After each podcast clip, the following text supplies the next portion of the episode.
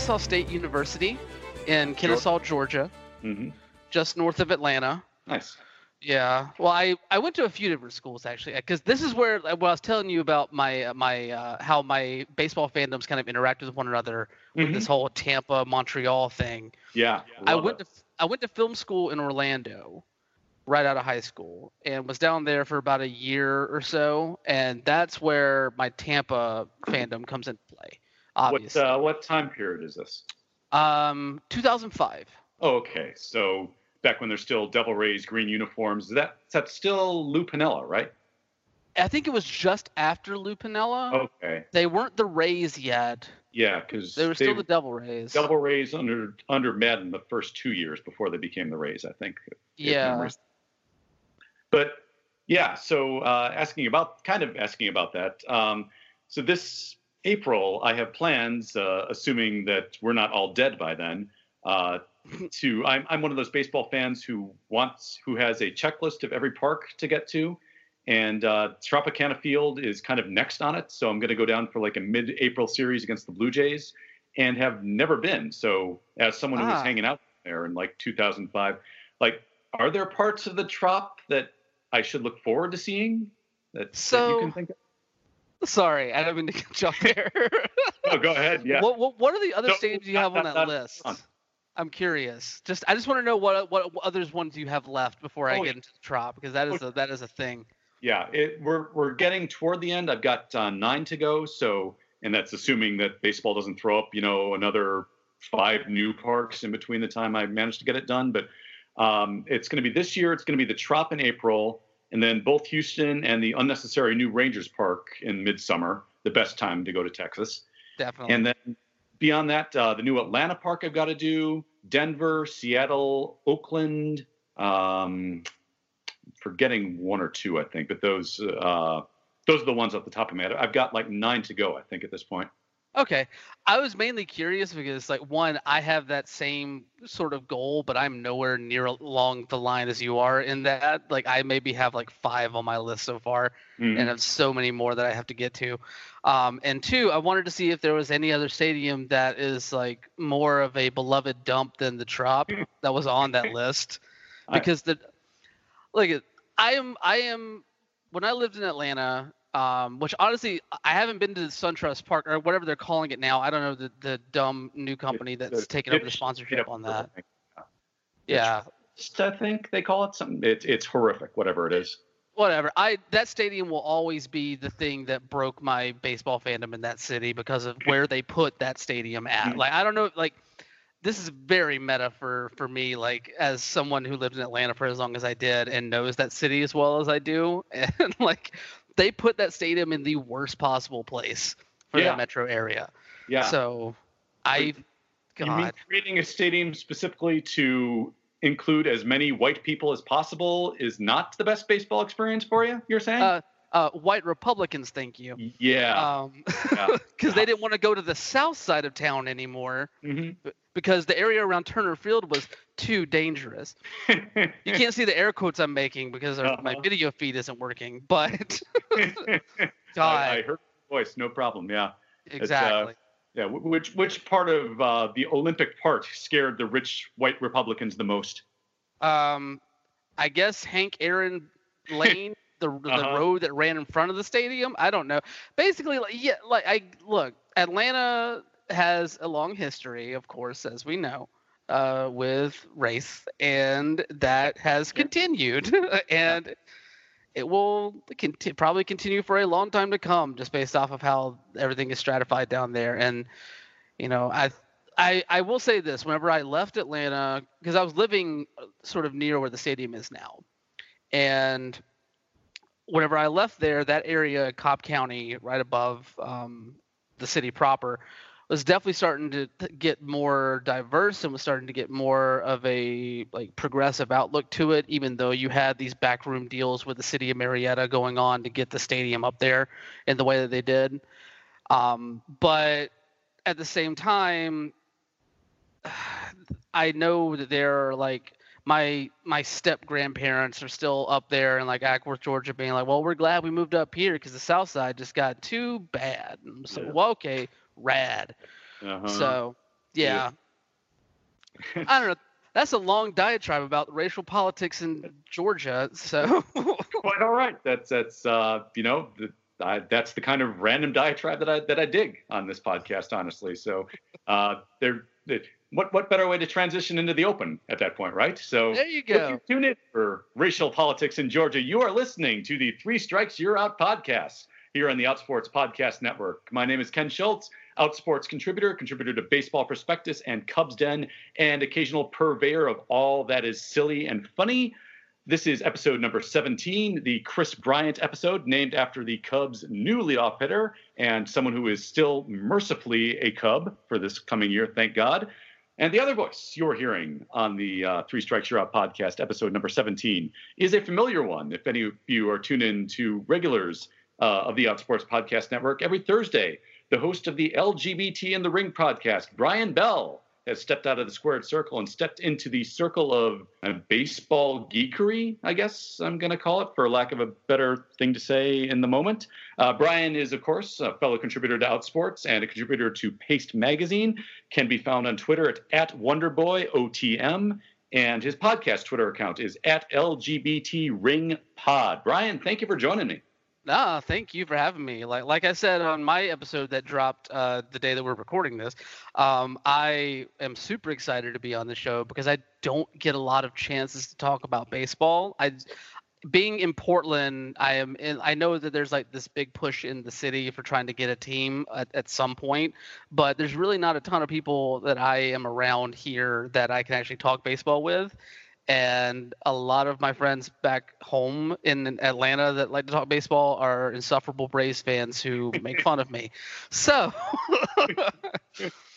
honestly, the, the concept of insufferable Braves fan to me is is I, I can't even picture in my mind like uh, like do they go back to you know the the years of like the O.W. McDowell era where five thousand people used to show up to Fulton County Stadium or or are they insufferable just because they're really happy about their one World Series they won 25 years ago at this point.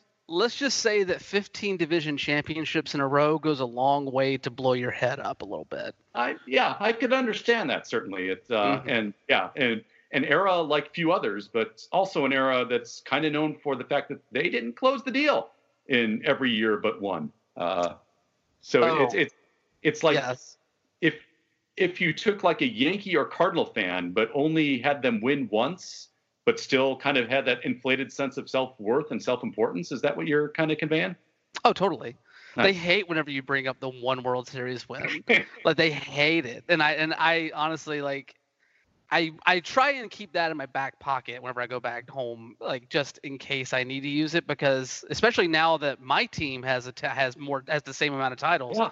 as they do, and I've been called I have a very close friend back home who I used to do sports radio with when I was in college, and he has constantly called me a contrarian for the team that I root for uh-huh. because like I'm from Georgia, I should root for the Georgia team, and I I have my own path to who I like, and I love that now we are tied.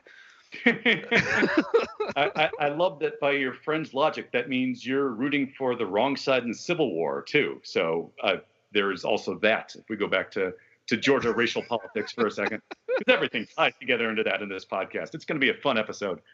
Uh, so naturally, uh, coming from LGBT in the ring, actually, uh, and I listened to the first half of this week's Q and A podcast right before we started up here, and you dropped uh, a Steve Mongo McMichael reference in the middle oh, of yes. it. Does my Chicagoan heart made of kielbasa makes it just soar in, into the stratosphere. Any reference to Mongo and the 85 Bears. And Mongo at this point is also essentially a drunk Texan. So we're, we're pretty close to to what we were talking about earlier with, with the worst part of Atlanta.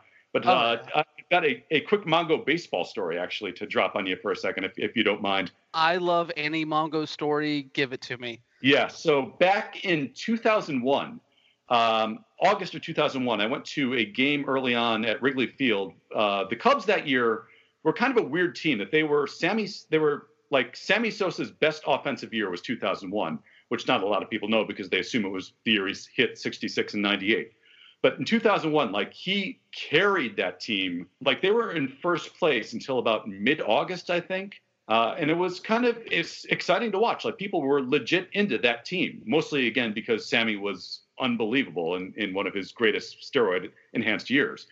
Uh, but toward like early August of 2001, you could see that okay, things are starting to get a little hairy. Like this is where that familiar Cub sense of yeah, this feels a bit like the swoon might be setting in, and they were trying desperately to fight against that momentum. So they had they were like in first at that point by like just a game or two uh, in a game against the Rockies. And so this was a crucial, like early August game. People were really excited, really into it. It was also super hot, like 95 degrees, one of those Chicago days where it just like sits in your sits in your chest and won't won't get up. Um, and Angel Hernandez, who, as you know, is the worst, the worst umpire. Uh, yes. Blew a call at the plate, called a Cub base runner out who would have scored either the tying or the go-ahead run. I forget which. Might have been the tying run and like uh, the sixth inning. So it was like one of those lots of tension in the park. Worst umpire in baseball, visibly fucks up for everyone. So everyone in the park just lets him have it. And and I am in the middle of it. I I am pissed as hell. so we get to the seventh inning stretch, and the guest conductor for that night is our own Steve Mongo McMichael. Yes. I want to say this is either post WCW era McMichael or pre another wrestling because he had ballooned at this if point. It was, like if it, if it was 2001, it would have been post WCW because he was out Yeah. of WCW around 2000. So yeah, because he was visibly not in wrestling shape unless you're talking about like maybe King Kong Bundy or One Man Gang or that that kind of character. But um, so Mongo, who at this took the microphone in one hand, had a Gatorade cup in the other hand, and Gatorade far and away has to be the worst example of false advertising I've ever seen in my life because he was gone at that point, utterly wasted. And he slurs into the microphone something like, "Oh, look, before we go on, the, the, need to let you know that the, the, no, we're not going to have a problem with this umpire. Mongo's going to have some speaks with him after the game. Some speaks is the phrase he used, and I, I, I don't know if that's an actual phrase or if that's just what entered his addled mind at that point. But Angel Hernandez looks up at the broadcast booth, staring daggers at Mongo. Mongo blows him a kiss and like leads the most hostile version of "Take Me Out to the Ball Game" I've ever heard in my life. And uh, apparently later on in that inning, like in the, the bottom of the seventh, as he's being interviewed on TV by Chip Caray, security shows up to the broadcast booth and informs him that Steve McMichael, the seventh inning stretch guest conductor, has been ejected from the game, which is a baseball first. Like not even Youppi encountering Tommy Lasorda uh, can kind of compare to that to me. That that uh, that Steve still to this day, Steve McMichael Mongo is the only man who's ever gotten kicked out after singing "Take Me Up the Ball Game," which was is, is still a delightful memory in my baseball like early 20s, I think. But Mm. that that that to me sums up Mongo better than anything else uh, and his image in Chicago. I think he went on after that to coach in lingerie football or something like that, something very Mongo-ish. Yeah, that sounds about right, honestly. And and honestly, that story that that sounds like a very Mongo night, and I it's only befitting of a man like Steve McMichael to have that sort of honor attached, like alongside like his Super Bowl ring and his WCW United States Heavyweight Championship run, and then I just have this like only person kicked out after seeing "Take Me Out to the Ball Game" at Yep. Wrigley. Yeah, God, it, it, it sums up Mongo's entire public persona and most of his career, honestly. After after that, uh, so to I guess transition from that into into your baseball fandom.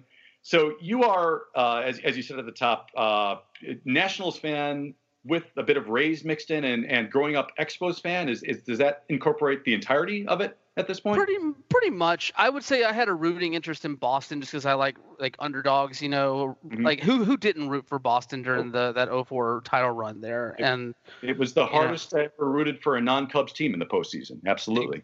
exactly. And also another like Pedro is on that team, and Yeah. I will root for any team that Pedro plays for just based off of that connection to the the mid 90s Expos that he has.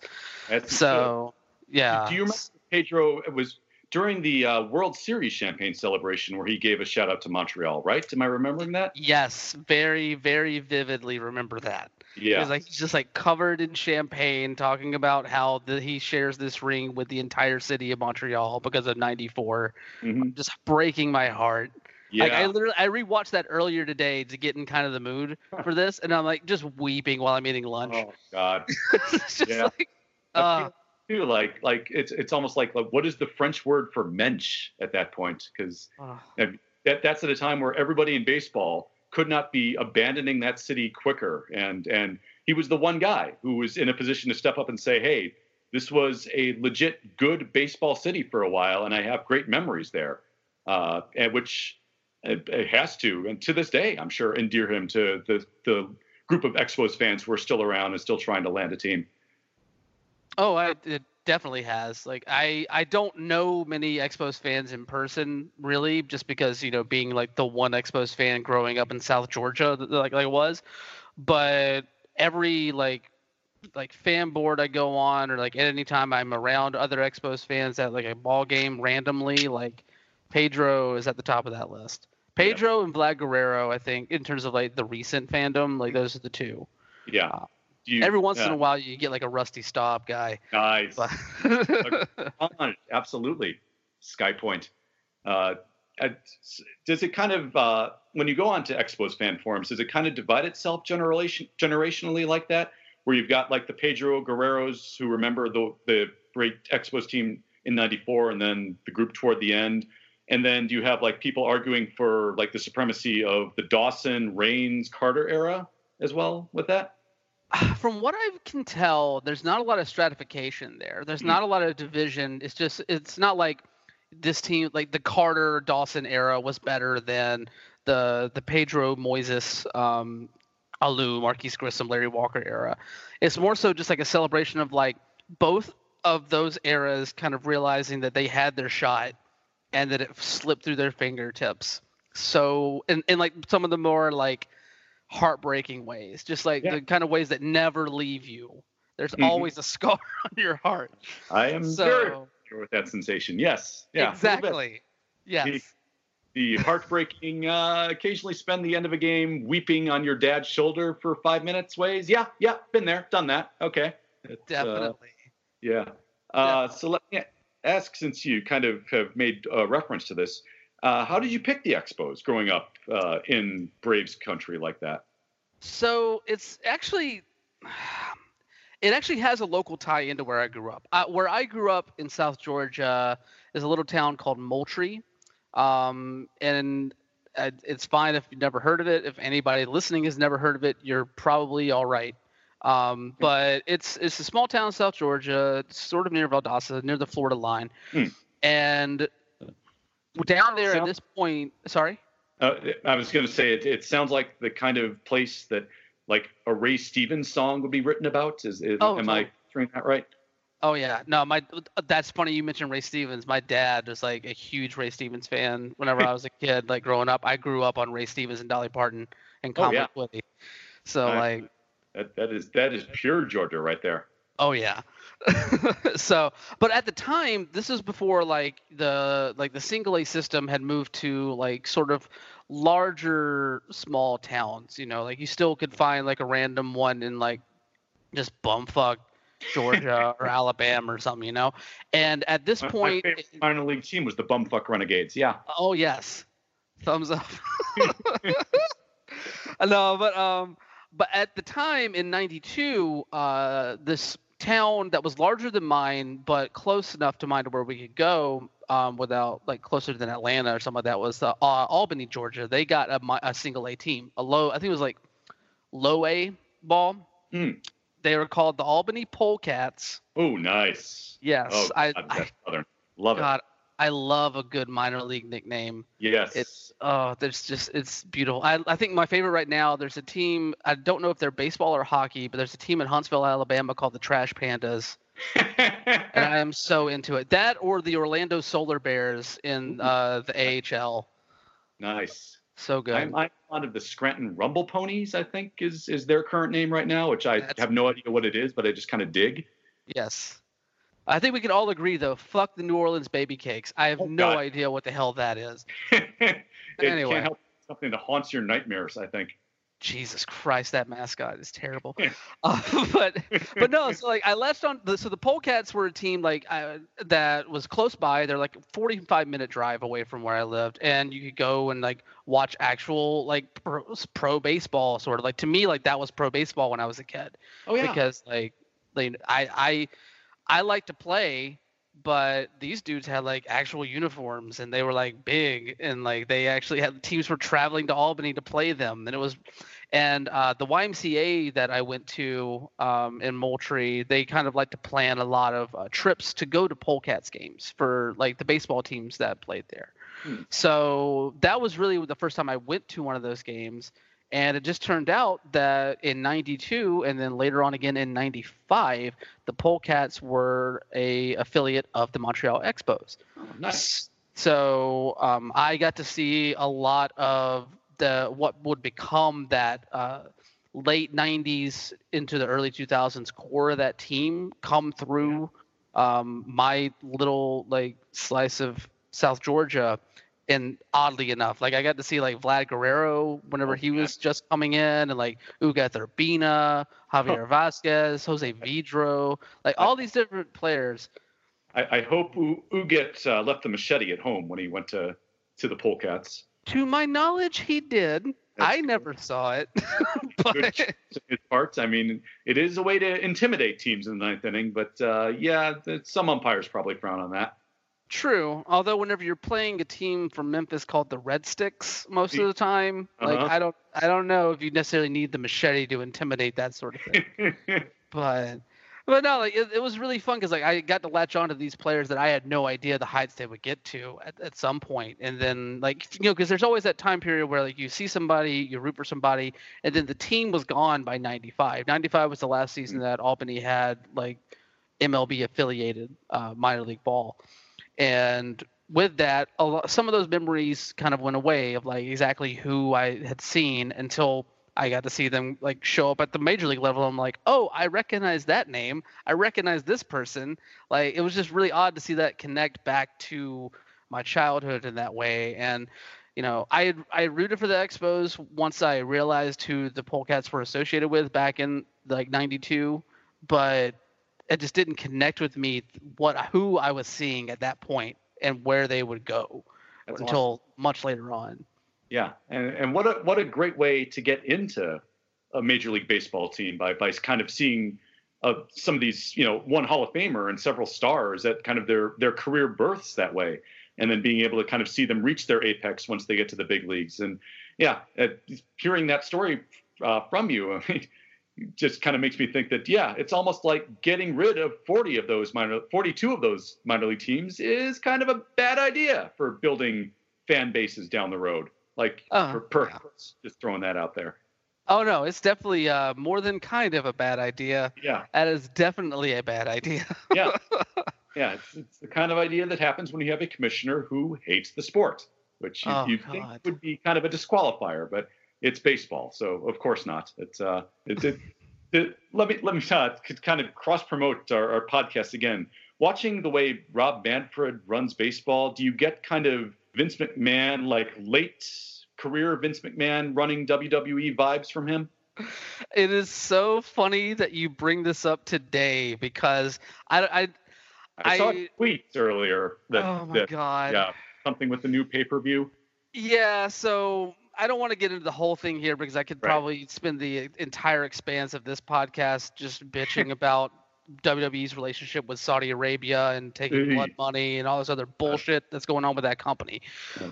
But it's very funny that you mentioned the correlation between Manfred and McMahon right now. Whenever at the actual show that they're having in Saudi Arabia today, they decided to um, make a very similar mistake in terms of like booking and decision making that has basically been what has plagued them for the past like 10 to 15 years. They just keep making the same mistake over and over again and just acting like everything is perfectly okay. Yep. And I think Rob Manfred has not had a lot a lot of time in the job right now, but Jesus Christ, does he want to make sure that everyone knows that the fire around him is not actually fire Yeah, and God. and if it's fire, it's the player's fault. Yeah, the players that he will not release names of Right, right, and he won't punish. right. But uh, we'll we'll use it to try to split their union, so just in time for the next labor negotiation to take place. So yeah, it's it's. I mean, you talk about someone who kind of keeps making the same mistake over and over. You know, he's Manfred's essentially a Selig carryover. So people who say that, yeah, I'd rather have Selig than Rob Manfred. I mean, I understand where the sentiment comes from, but uh, but also, do you really? Because that. It, it's to me, it's it's six of one, half a dozen the other, with uh, just kind of the name the name and face changes. But when you have you know, 30 uninterrupted years practically at this point of a commissioner whose only priority is to try to break the union as much as possible.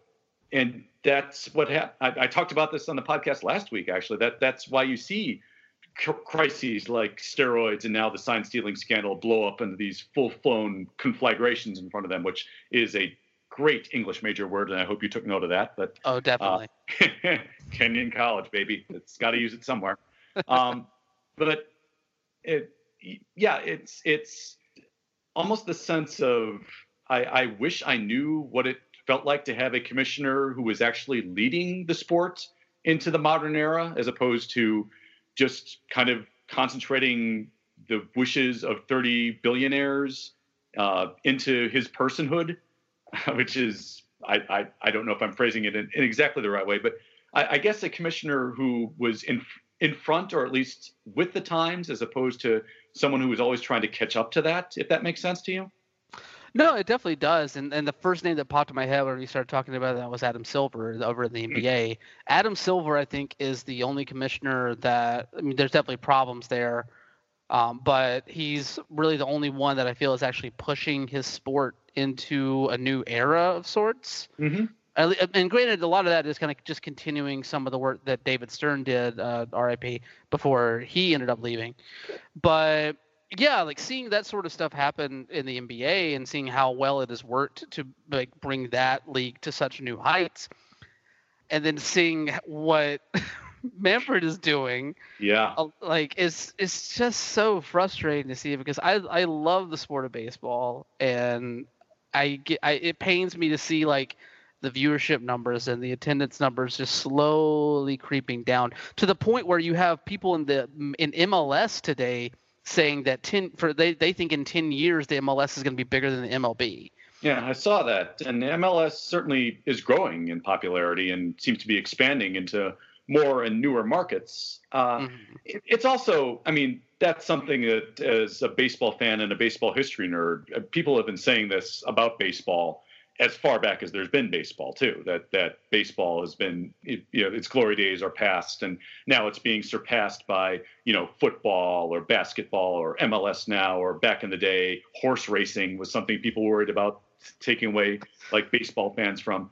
So it's it's not going to kill the sport, but it yeah I, I think it certainly would be nice to get a sense that baseball is still going to be at the forefront uh, of of the sporting world because yeah, you you always get that sense that uh, you talk about Adam Silver and David Stern. The one thing that they were really good at, both of them as commissioner of of, of the NBA, is getting people excited to watch their sport and, and to talk about their sport.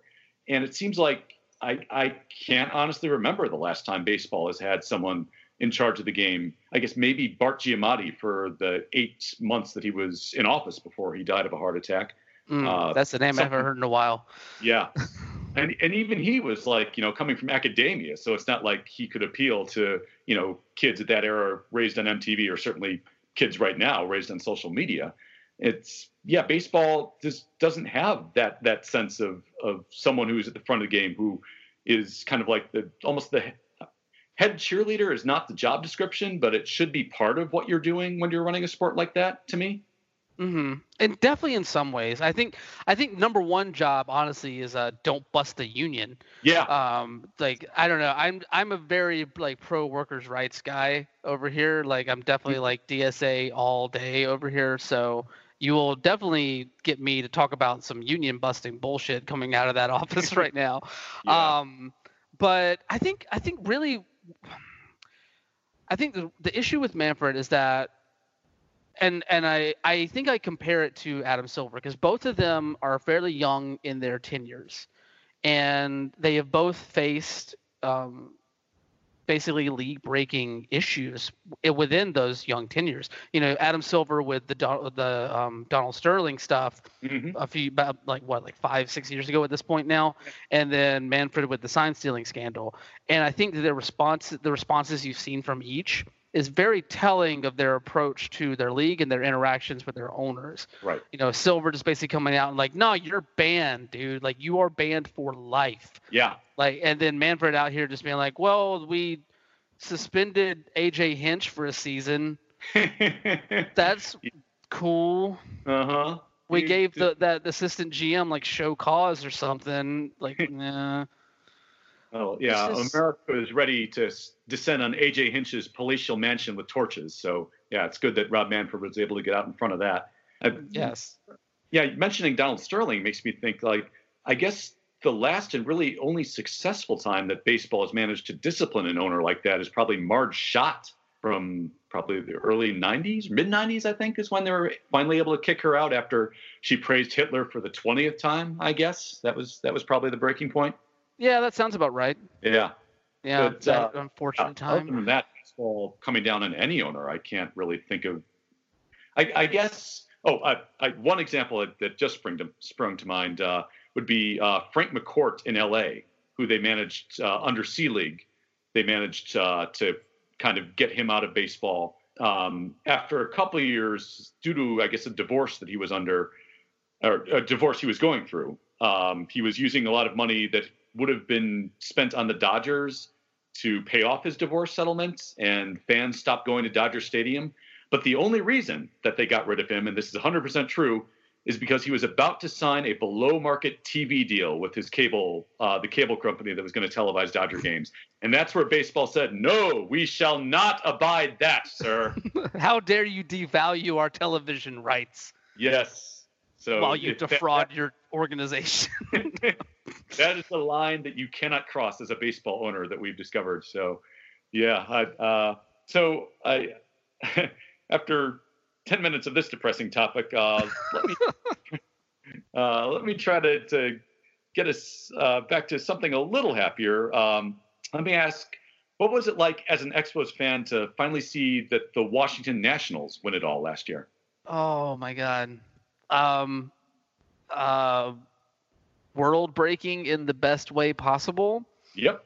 I, I guess. I, I like we talked uh, with, like on Twitter DMs like that like, during that game seven a little yes. bit, and like you saw me, I was just freaking oh, yeah. fuck out. Um, like I have not experienced that.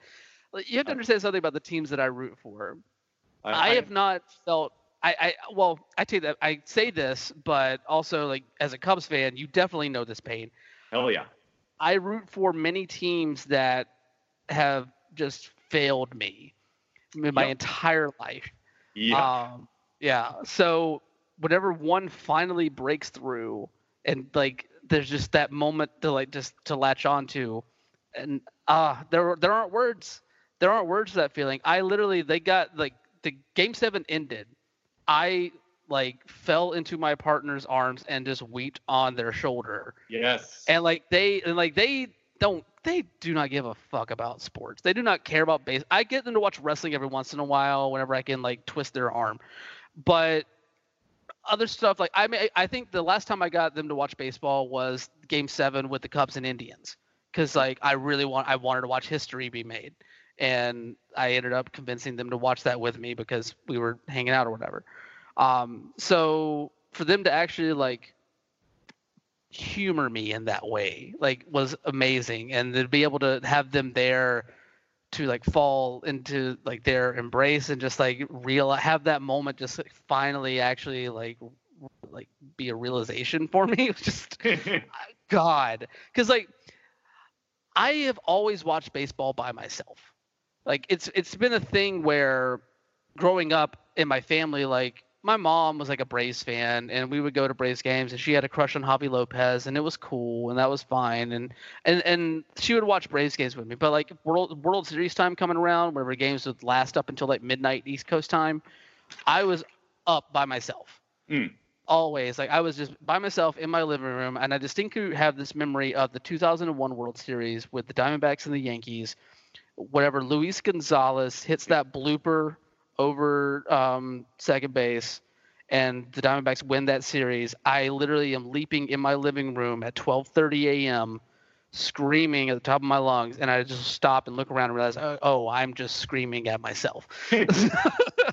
so having them there, like having someone else there to just like hold on to in that moment, just like and ground myself was fucking outstanding. That, and I'm sorry if I'm just like rattling on.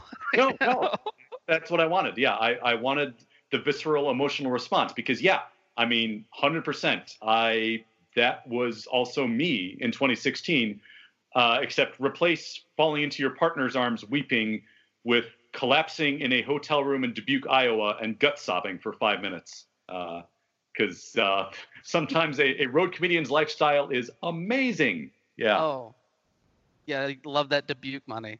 Yes. Oh, yeah. You, you, Dubuque, especially going up against Game Seven, you got to take that. Uh, exactly.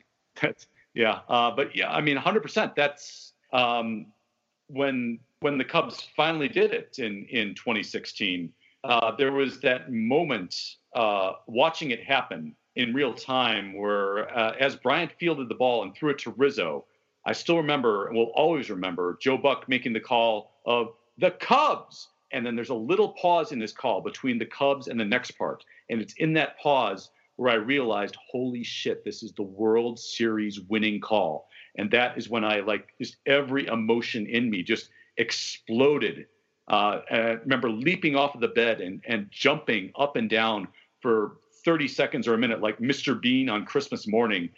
Uh, and then just at that point, I think when I saw the uh, Cleveland Pro- Progressive Field, I guess it's called now, message board flashed, congratulations, Chicago Cubs World Series champions. I think when that flashed on the board, that's when it hit home for me. And that's when like the past 37 years of watching Cub failure over and over and over again kind of welled up within. And, and uh, yeah, I, I just couldn't stand at that point. Like I, I hit the ground and, and just started weeping uncontrollably and, and repeating, they did it. They did it. They did it. And my, I remember my cell phone just blowing up over and over and over, text after text after text in my pocket.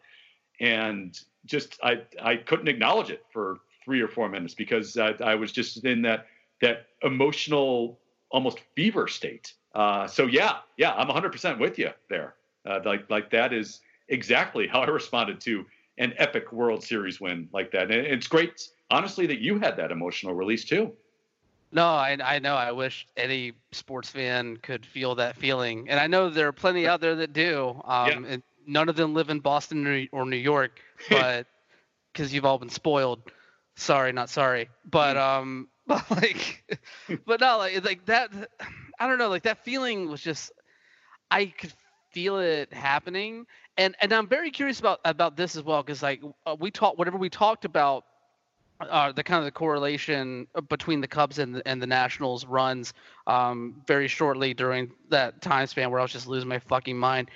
Um, I told you like I had written off the Nationals halfway, like probably the first third of the season. I'm just like, oh great, we're just gonna we lost Bryce, the team's middling in like all the like halfway through May. This is just gonna be our life, like whatever. Like they're gonna be like a 500 team, maybe like just under, and then that's gonna be it. And then all of a sudden they just like turned it around and like and I like when I wasn't looking, they suddenly became like good. Yeah. And and I'm very curious if like how you viewed the like, the regular season in 2016 with the Cubs because like I from from my recollection, a lot of people were looking at the Cubs as just this powerhouse that was ready just to mull everything down. Mm-hmm. But like there were some struggles in there. I didn't know like if the, how how the regular season came off to you in yeah. comparison. Uh, yeah, it's definitely not that story. Uh, the yeah. the story of the Nationals last year is is I mean that's a, an historic run that they went on from like late May until winning the World Series. Like anytime you're bringing in like the 1914 Miracle Braves into the conversation, you, you've done something. Like uh, yeah, so that that is a completely different, like regular season saga. With the Cubs in 2016, it was one of the like maybe I can think of one other instance where a team in my lifetime, a Cub team, was hyped up to that extent as this could be the the team that does it and was actually that great once the season started. Um, like to me, well, the the story of the 2016 regular season was they got out to I want to say it was like a 25 and six record in their first 31 games. So for the first two months, maybe two and a half months, it was almost like, oh my God, not only are they as great as we had hoped for, and as it seemed like they were going to be after the incredible run they went on in 2015, like this could be like an historically great baseball team, not just a, an historically great Cubs team. And then in mid to late June, they got swept by the Mets in a four game series at Citi Field. And the Mets were the team that swept them out in 2015. And that scared the hell out of everybody who roots for this team because I mean, all when you grew up as a Cub fan, you you know you got the scars that no matter how good they looked during the regular season, there was always that moment, whether it's the 84 against the Padres, where they blew the two games to none lead and lost all three in San Diego with the ball going through Durham's legs, or whether it was 03, where it seemed like they had the rotation of our dreams, like our version of Koufax and Drysdale with Prior and Wood, and then Zambrano afterwards, only to go up 3 1 against the Marlins and then have that just rip, rip your soul out of your oh, mouth yeah. uh, to uh, give, give as, as graphic a description of, of that game six as possible. But that, uh, but so getting swept by the Mets, that was almost like a sense of, okay, yeah, I mean, you've been great so far, but like this is what you do when you face a team with this kind of pitching. And so that, uh, like the entire fan base lost confidence in, in them at that point for maybe a span of two weeks. And they went into the All Star break kind of reeling because they were playing like maybe 20 games in a row at that point. They were just dead tired. And then once they got of the All Star break, um, it was like they flipped the switch again. And like from the All Star break through the end of the season, they were just rampaging through the, the sport. Um, and so going into the postseason, then it was like, okay, we have witnessed this 103 win championship team, this this team of destiny, of dominance. But what that reminded everybody of, and it reminded me of, was the 2008 edition of the Cubs that were also hyped going into the season and won, I think, 97 games that year. And then in the first round of the playoffs, uh, gave Ryan Dempster gave up a grand slam in the fifth inning, and they never led again in that series and got swept out by the Dodgers in as kind of disgraceful and as ignominious a way as as you can think of. So that's what everybody was scared of in, in 2016 was okay, this is 103 wins and this is an historically great team we've never seen before. Is this a tease? Like that, that was the fear. And so every series, there was a crisis point between the Giants in the first round, the Dodgers in the second, and of course, a little bit of a crisis in the World Series, if you might remember. Oh yeah. Uh, but but that was the thing about that team is like unlike every other Cub team that every single Cub fan had experienced, they looked that crisis in the eye and said, "Okay, yeah, bring it. We're still here." And that that's why they were the team to get it done. So that's a really long answer to your question, but uh, but yeah, that that was the feel of 2016 for me. Uh, uh, I got one for you then. Uh, oh yeah. To kind of off of that. So uh, outs, this is something that's kind of occurred to me over the past couple weeks, thinking about the the championship nationals from last year. Um, during the off season, there's not been a lot of talk about them, and honestly, that might be a good thing, given the fact that most of the talk is focused on the Astros and the dastardly deeds that they've done, and the Red Sox. But kind of, I think, this is just my personal theory right now, but looking at 2019 in retrospect from like maybe 10 years down the road, outside of the 2016 Cubs, I think that the Nationals last year are going to be viewed as the most historically significant champion of this past decade. And the reason I think that is because without those Nationals coming back and winning those last two games in Houston and taking that series, at the time the Houston Astros scandal would have broken, you would have then had three consecutive champions who would have been tainted by a sign stealing scandal like that. And at that point, as a baseball fan, you'd start thinking, uh, what team is legit right now? What champion does legitimately win it in, in modern baseball anymore? And I think the fact that the Nationals are able to kind of break that pattern and also pull off the greatest upset of the decade too in the World Series, I think that once baseball historians look back at this, I think they're going to properly give them their due. And do you get that sense that uh, that that might be? Am, am I kind of talking out my ass here, or or does that make sense to you? I don't think you're talking out of your ass because I feel like like especially now that I like sit and actually think about because I hadn't really made the the connection of like if Houston had won that series that you have three years in a row of questionable outcomes in the World Series and that is something that is very hard to come back from, even yeah. with Rob Manfred referring to the trophy as a piece of tin. Um, so like Yes, in that instance, like yes, I mean personally, yes, of course, personally for me, the, Washington's win is the most like historical like of, of the decade, but um, in outside of that that personal bias, like yes, like you put it that way, I think that you saved it. It honestly, it could have saved baseball, yeah, in, in a lot of ways because like if like I always go back to that 98 season and, and the subsequent years after that of where all the steroid stuff came out and like the blanket distrust in the sport that really permeated for a long time. And then even go back to like the 94 season, like um, where the whenever they had the strike and then they tried to come back in 95 and you know fans were not having it for the longest time until the Braves oddly enough the Braves got hot. Yeah. Um so which that goes into one of my favorite uh, Greg Maddux story, unofficial Greg oh. Maddux stories that I've ever heard. I love um, Greg stories. Tell, tell, God, please.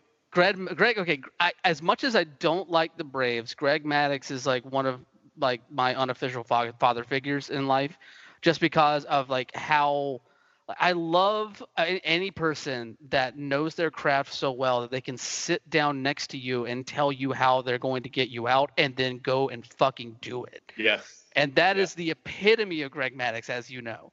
Mm-hmm. Um, so I I've heard this story a few times, and I don't know how official it is, but in my brain, it's it's it's canon. Um, where basically Greg Maddux was like, for some reason, a Braves pitching coach, I can't remember which one it was, was like for some reason went out to for a mound visit with Greg Maddux. And if there's one thing you don't talk to Greg Maddux about is like how to pitch because he he knows better than any coach I think he's ever had. And whenever the guy came out there to try and talk to him about something, he just basically said, um, "I'm Greg Maddux. Fuck you. Go sit down."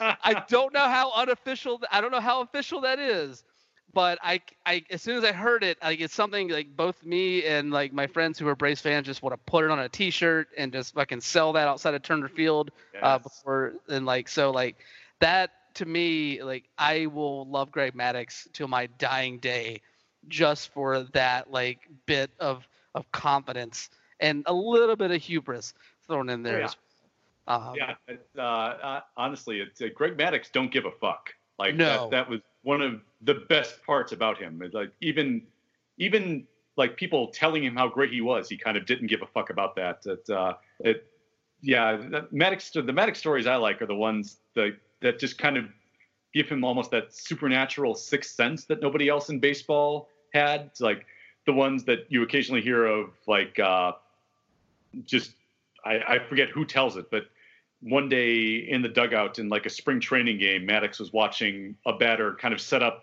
for the next pitch and kind of knowing what the pitcher had to offer, uh, like nudged the guy sitting next to him and said, "Oh, uh, watch out! The first base coach might. I hope he's wearing a cup or something of, of that nature." And like the very oh. next pitch, the batter smoked a line drive into the first base coach's gut. Just shit like that. Like, yeah, you, you'd love to hear how he figured that that part of the game out, but he doesn't tell it because I think he understands that's also part of the doesn't give a fuck mystique, which yes. is, is, also kind of cool about him. Uh, uh, Greg Maddux, like he's the one brave that I will go to the grave for. Yeah. Like, he is the one guy. Him and Mark Lemke, those are my two. those are my two. As as a second baseman growing up, I gotta hold on to my second baseman from yeah. from my hometown team there. Um, but I, I I say all that to say that like baseball has had these these struggles in the past 20 to 30 years where they have definitely betrayed the trust of their fan base and eventually you're not going to get that fan base back right. and so if you had had these three world series champions um, win and then have this scandal, which has already rocked the sport as much as it has, come out. Like yeah, like I think that this would have been the breaking moment. This is whenever like that MLS prediction would have come true. Yeah. You know, I think that, that that would have made the sport go spiraling in a lot of ways. Yeah. I mean, um, at that point, you don't have a champion that anybody remembers in, in of recent vintage who is on the level and that's kind of defeats the point of playing your sport honestly at that point yeah i mean if it, if your sport is devalued to the point where no one believes the outcome then like why why are you even playing yeah so yeah the washington nationals might just have saved baseball by winning those last two in houston which thank you max thank you Stephen. honestly yes from from all of the natitude fan base here uh, you're welcome baseball no is that still a thing? I, for me, it is. I, I, I think so, every once in a while it still shows up there, but like that's just, I, that's just, it's corny as fuck, and I know it is, but I can't let go of it. It's just, it's too good. It's better than like, I don't know. I, as much as I love Youppi, it's better than Youppi. um, so like I'll take it. Um, uh, but if they hadn't won the World Series, uh, the hashtag better than Youppi might have been a good marketing slogan this year. Oh God, that would have been. Yeah. That would have been all over those shirts until Mike Fiers opened his mouth. Yeah. God. But, uh, so if if Youppi took on Screech the Eagle in a fight, who would win? Oh, Youppi. Yes, I mean Youppi. Sorta. Yes, Youppi is a Youppi as a mascot. Like I know, like the Phillie Phanatic gets all this um, hype for like being a mascot that does not like care who they mess with mm-hmm. and like and will like equal opportunity like fuck with you.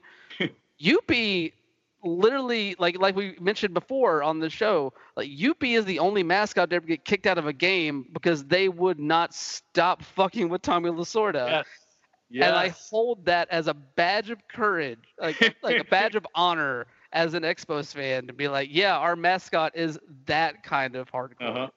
So like Youppi all day. Also, just like Screech, Screech, like I like Screech. How basic are you going to be for a team in DC? Like, we'll do the eagle right. as our mascot. Like, doesn't offend anybody. Yeah. Exactly. Like I, I'm used to mascots that are like out there and dumb. Like I grew up in Atlanta. I went to the Atlanta Olympics where we had Izzy, that oh, weird like blue thing that I had like a pennant of at some point that I can't find anymore. Mm. And so I'm I'm not used to that like that kind of weirdness in my mascot stuff. I like that's why like Gritty is like my new like hero in oh, the mascot Gritty. world. Yeah, like Gritty is my boy now. Yeah, uh, Gritty Gritty seems to like get it right just in terms of the tone of yes, this is weird and kind of nightmare fuel, but we're just going to run with it to the fullest extent. And yeah, I, I love that they just decided, yeah, we're go we're go we're all in with this. So exactly, you, on board or you don't. Do you remember some of the uh, mascots the Braves the Braves used to pull in the early part of their Atlanta? Uh, uh, it's it's it's look up uh, if you ever Google Chief Noc-A-Homa. Like, oh, I I am very familiar with Chief Noc-A-Homa. yeah, someone this thought is, was a good idea. Oh God, this is another like I hate the tomahawk chop. I hate um, the screaming uh, the screaming chief yeah. logo that the Braves used to mm-hmm. have. There's so many things about the history of the Braves that I, I don't like the team just because of like personal reasons, like t- like t- actual things with the team where like you had this inflated sense of self worth with the fan base, or um, you know there were like players that I just couldn't stand or something like that. And then you add in all of the other like racially insensitive stuff that that team has gone through mm-hmm. in the mm-hmm. days in Atlanta, like it is. I'm so glad that they've moved as far as they have, but Jesus, do they have further yeah. to go? Oh yeah. yeah. And uh, as you say, surrounding them with the fan base that they have now is probably going to make it even more difficult to finally get beyond all of that shit. And it's weird when you think about it too, right? That that they have this history of of you know so many racist images and logos and mascots, and yet their greatest moment as a franchise is Henry Aaron breaking Babe Ruth's record uh, and kind of symbolizing that occasionally baseball can emerge uh, a, a great baseball legend can emerge victorious over the racial demons that plague the sport. And it's, it's, it's a very weird thing to work on in my mind that both of those things uh, belong to the same team that way.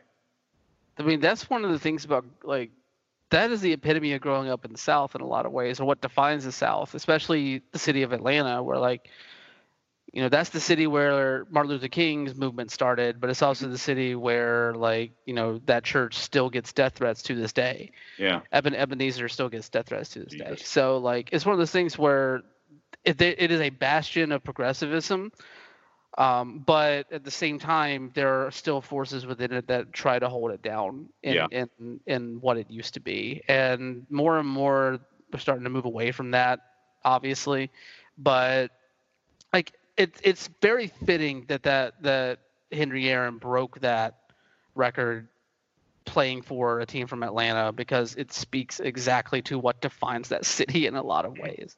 and and the sports too, to be honest. I think. hmm Oh, definitely. No, like I. What was I gonna say? There was something there, but I forgot what I was gonna say. Never mind. I'll just nod at and uh, at the profundity of, of the thought. I think that works. uh, so the best way to, to uh, transition from that, let's do a promo for a second uh, before Yeah. we before we get to your your final favorite team, and then we'll sign off here. Uh, so uh, let me put on the big announcer voice and give me 20 seconds to read this, and we'll move into into the race. So.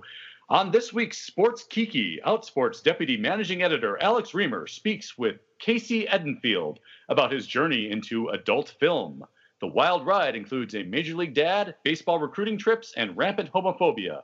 New episode is out on Saturday, and I'm 90% sure I mispronounced his guest's name there. So I am a professional at this, if nothing else. And and really, what what better way to to move into the most professional of organizations, the Tampa Bay Rays, for the final part of our discussion here. Um, and I, I guess um, you mentioned at the at the top when we were talking briefly about Tropicana Field that it's a beloved dump. Uh, how beloved Yes. is it? Let me ask start by asking that. Okay, so I guess whenever I was down there local to the team for like the year or so that I was in 2005, it definitely had much more of an appreciation, I think, than it does now. Hmm. Um, mainly because I think there, the fan base is still there. I feel like, but people were going to the games more whenever I whenever I lived down there. It Mhm. was right before they had their like World Series run um, right before Joe Maddon became a household name. Our guy. Yep. And then like you had, and since he's left, like it's I know they had their their wild card run last year, but they've really like been just in flux for a number of years now at this point, and that has definitely impacted the fan base and and the attendance numbers. That along with um, the last time I went to the Trop was in 2014, I want to say. Mhm. I was down in Orlando on vacation, and I ended up going to, um, I think the Red Sox were in town, but I digress. I uh, I went to the game, and the stadium. You ever been to um, a, a, really divey bar that decided to try and like revamp its look by just putting up a whole bunch of like promotional beer posters and stuff? I work in stand-up comedy. That's pretty much my entire workplace. Yes. There you go. That basically the the Tampa Bay Rays have done the equivalent of that for a baseball stadium. Because like when. I, because like when the first time I horseshit one-nighter in Spring Lake, Michigan. Great. Yes. Because like Wow. whenever I went to the Trop the first the first few times back in 05, it was definitely just more of just a concrete husk. Like here's the stadium, the walls are all concrete, the floors are concrete. We don't really have much to celebrate because this team's never really done anything, but our color scheme is pretty cool and our Mhm. logo's red and we have this uh, tank of of devil rays out in the middle of center field. So we have that going for us. Buy a hot dog, buy a Cuban sandwich like that was basically the, the the extent of it. And like i and i like it. I i am a fan of a good dive bar in Yeah. that instance. So like the trop is probably the most divey of the mlb stadiums that i've been to. And i would imagine of all of the mlb stadiums in general um I granted i've never been to olympic stadium and i hear that's a pretty divey spot up in montreal. Oh man. but um but when i went back like the Rays had had some success. You know, they had made the World Series. They actually had people they could market before they let them go, like Evan Longoria. hmm And so you had like a lot of just uh, like vinyl like accoutrement put on the walls like the walls weren't just straight up concrete anymore like it didn't feel like i was walking into a high school football stadium um, but it also felt like they just tried to do as much as they could on a shoestring budget to make the stadium look better and it just did it, it honestly it played better when i knew what i was walking into Hmm. like whenever i was just like okay I, this is a this is a dumpy place but it's my dumpy place Love you it. know so I love what you're describing because it reminds me of that episode of The Simpsons where Moe tries to turn his bar into a family restaurant. And as he's announcing his plans, I forget if it's Lenny or Carl, the, whoever seated at the bar, just just protests, but Moe, the dank, Moe, the dank. and that, that yeah, that sounds like what you're describing Tropicana feels like to me. And, and honestly, I'm kind of perversely excited to see it just because so much of baseball now, uh, and understandably so, it, the experience is dedicated to these incredible new parks that tr- each one tries to outdo the other in terms of just being throwbacks to you know the glory years of baseball park construction and and putting you know the San Francisco Park and McCovey Cove. Well, okay, Pittsburgh goes on the river with the skyline view. Each one trying to top each other for beauty. And I kind of like that there's still going to be like a couple parks you can compare to that have that mid 1980s, just as you say, concrete husk, presumably where dreams are made on. Uh, it just dedicated to ugly, and I'm I'm kind of excited to see a park that's dedicated to ugly, just because I'm you're not used to that anymore. I, I think that's kind of cool. Oh no, I love it. There's a certain like there's just there's a certain fondness that I have that I think I share with you in that instance because like yeah, I, I'm you can throw all the bells and whistles at me, but honestly, I go to a ballpark to watch a ball game. I don't necessarily need all of that extra junk. Like like I I always go back to Turner Field. It's like Turner Field is the the best stadium that I've been to. I mean, it's also the stadium I've been to the most in Mm. my lifetime. But Turner Field is just very straightforward. Or whenever it, it was in play, it was very straightforward. You just Yeah. go there, you watch a game, you get a hot dog, you get a dumb eight dollar beer, you watch the tool race, the Home Depot tool race, which I l- love. Like that is one of my favorite like mid inning dumb bullshit things in the world. Um, and then like you watch the ball game, and there's not a bad there wasn't a bad seat in Turner Field at all. Like like it was just a fun day at the ballpark, and I didn't need to have like you know the giant scoreboards or all the like the interactivity and all this other stuff. And like I get that that pulls in new fans, and honestly, it doesn't bother me that it's there. It's more so like how people get there, like how these Yeah. owners get the money to do that sort of thing, where they're bilking these like local governments and that sort of stuff. That gets really frustrating for me. Yeah. Um, especially whenever you can still cultivate a fan base around a concrete husk of a stadium like the Trop, because the people that go to Rays games are they have to be passionate because like I don't know how you're still going to that to those games if you're not. hmm Um, Those, those are my favorite kind of baseball fans, the ones who are just that dedicated to the sport and that dedicated to their team. That's I, I like talking to those those baseball fans. It's it's kind of what this podcast is about. Yeah, exactly. I will say this though. Um, uh, I am very curious to see uh, whenever you go to the Trop if you during the game that you're at you get a ball hit off of the scaffolding because Mhm. every time I've been to a game of the Trop, a ball has hit the scaffolding. so Yeah, that would be the total trop experience. So yeah, I absolutely hope to see that too. exactly. I'm- I'm- to- yeah.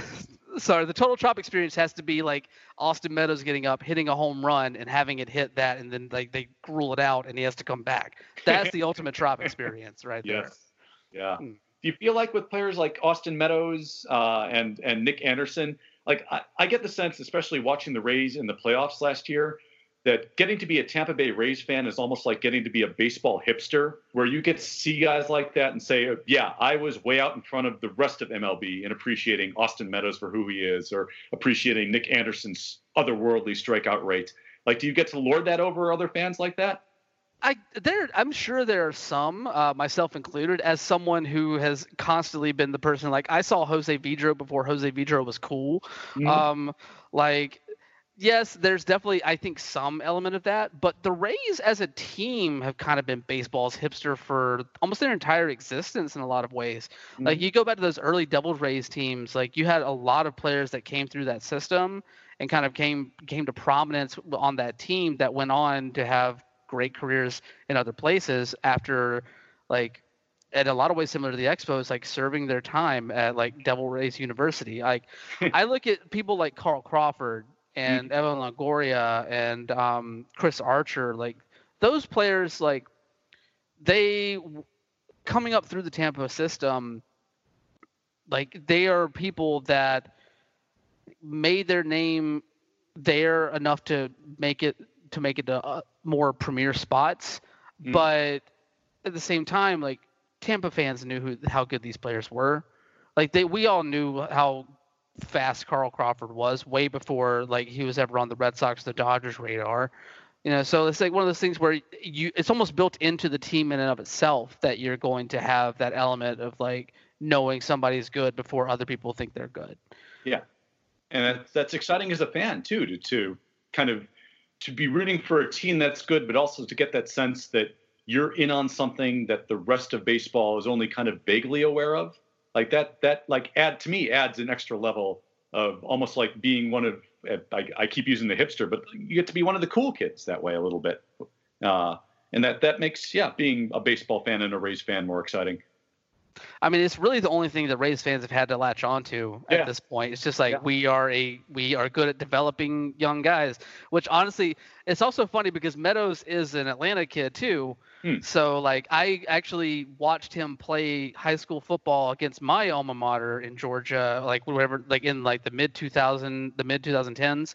Nice. So like seeing him actually make it to a team where I have a chance to like root for him without having to apologize for it, like makes me happy in a lot of ways. Even though his high school did beat my high school in the semifinals mm. that year, terrible. But that's, that that's that's you know it's, it's a different way, but that's kind of connecting to him in a similar way to the way that Albany connected you to the Expo stars of the '90s, like that is is is what I'm hearing. Which again, I mean, that's that's getting in on the ground floor, and that can't help but be cool there's a very odd synergy between all of my like baseball fandoms and like in a weird way like with Meadows being from Atlanta, ended up in Tampa. Tampa now talking about trying to split their like right. season with Montreal in 2028.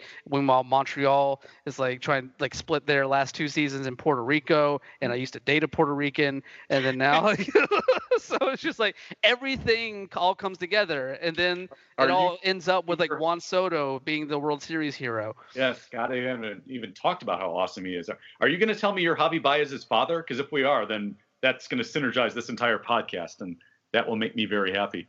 No comment. Yeah, fair enough.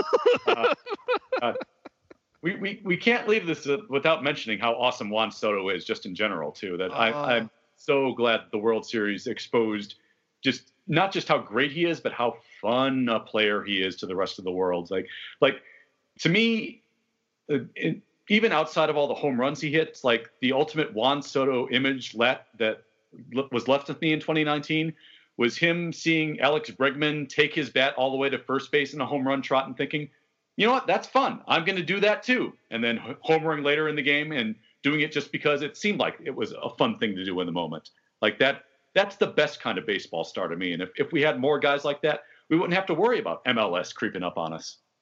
No, not at all. I I love people who understand that it, you are playing a game Yes. And I think that one of the most frustrating things about baseball, especially growing up in Braves country, where this sort of like conservative mindset with the sport is is held. I mean, for God's sakes, I grew up what like part of my growing up process was watching Brian McCann get in people's faces after he thought yep. that they took too long going around second base after hitting a homer. For God's sakes, I could give two yeah. fucks about what Brian McCann thinks about how long somebody takes on the base pass after smacking it. Guess mm-hmm. what? That dude smacked it out. He deserves to have a celebration about it. I like I I love South the South Korean league yep. because of how much fun they have with baseball. The Japanese league for how much fun they have with baseball. Why are we not allowing our players to have this much fun with a sport and just wanting to be like staunch like clip on tie bullshit? Yeah. You know, like it's just it, I I Juan Soto has been a breath of fresh air. Yes, and and there are many more guys like him now that and, and Javi first and foremost with the Cubs is like that Uh, you got Fernando Tatis Jr. with the Padres, so it's it's changing. It's just a matter of, of like everything in baseball that it it just takes time because it's it's baseball. But but it is there, there are, are a few things on Twitter that are more enjoyable than just to see somebody post, "Hey, South Korean bat flip," and you you realize this is going to be a great 20 seconds you're about to watch. Uh, so, uh, anything uh, while I still got here? Anything else you'd like to plug uh, while I still got here, Brian? Oh, plugs, plugs, plugs. Um, yes, I so follow me on Twitter at WonderboyOTM. Definitely uh, read all of my writings about you know, pro wrestling and other LGBTQ sports stuff at Outsports. Uh, I write a lot about tech for Paste Magazine, a little bit about games there too. It's fun. Um, and then, of course, you follow my uh, the Twitter account for my uh, podcast here on the Outsports Podcast Network, LGBT in the Ring. That's uh, at LGBT Ring Pod. And then I also host uh, a, a, gaming news podcast every Monday night, 8 p.m. Eastern, 5 p.m. 5 p.m. Pacific. Um, over on twitch.tv slash dead sun entertainment sun like the star not like the child um, that's and, uh, entirely different search there yeah Ooh. exactly um, so that that show, I do that with a couple of, of my good friends um, and fellow Twitch streamers, uh, Slacker Kite and Lady Merowin. Uh, it's called the Mr. Video Game Super Show. It's a ruckus two hours of me just like all three of us just kind of like going off on the the week's gaming news and stuff like that. So I have my fingers in a lot of different pots here and there. Awesome. Yeah. And I'm glad you put your finger in this one for an hour, which boy did that come out wrong. Okay. It's all right. Yeah. We're all we're all friends here. That's yes. that's what friends do. Yes, we're open minded. That's that's it's the twenty first. we're the uh, South Korean bat flip. that's my favorite position, the South Korean bat flip. Uh, yes. So yeah, uh, honestly, Brian, it uh, this has been an hour talking Expos, Nats, and Rays, and I don't get a chance to talk about any of those teams nearly enough. So this has been great. Thank you for stopping by. No, thank you for having me, and I'm I'll come back anytime. I'm always down to talk more. I'd be delighted to have you on. Your your Twitter handle is Wonderboy. You sir have been the natural. How about that to end on? Oh, you threw a Dustin Rhodes nickname on me, and I love it.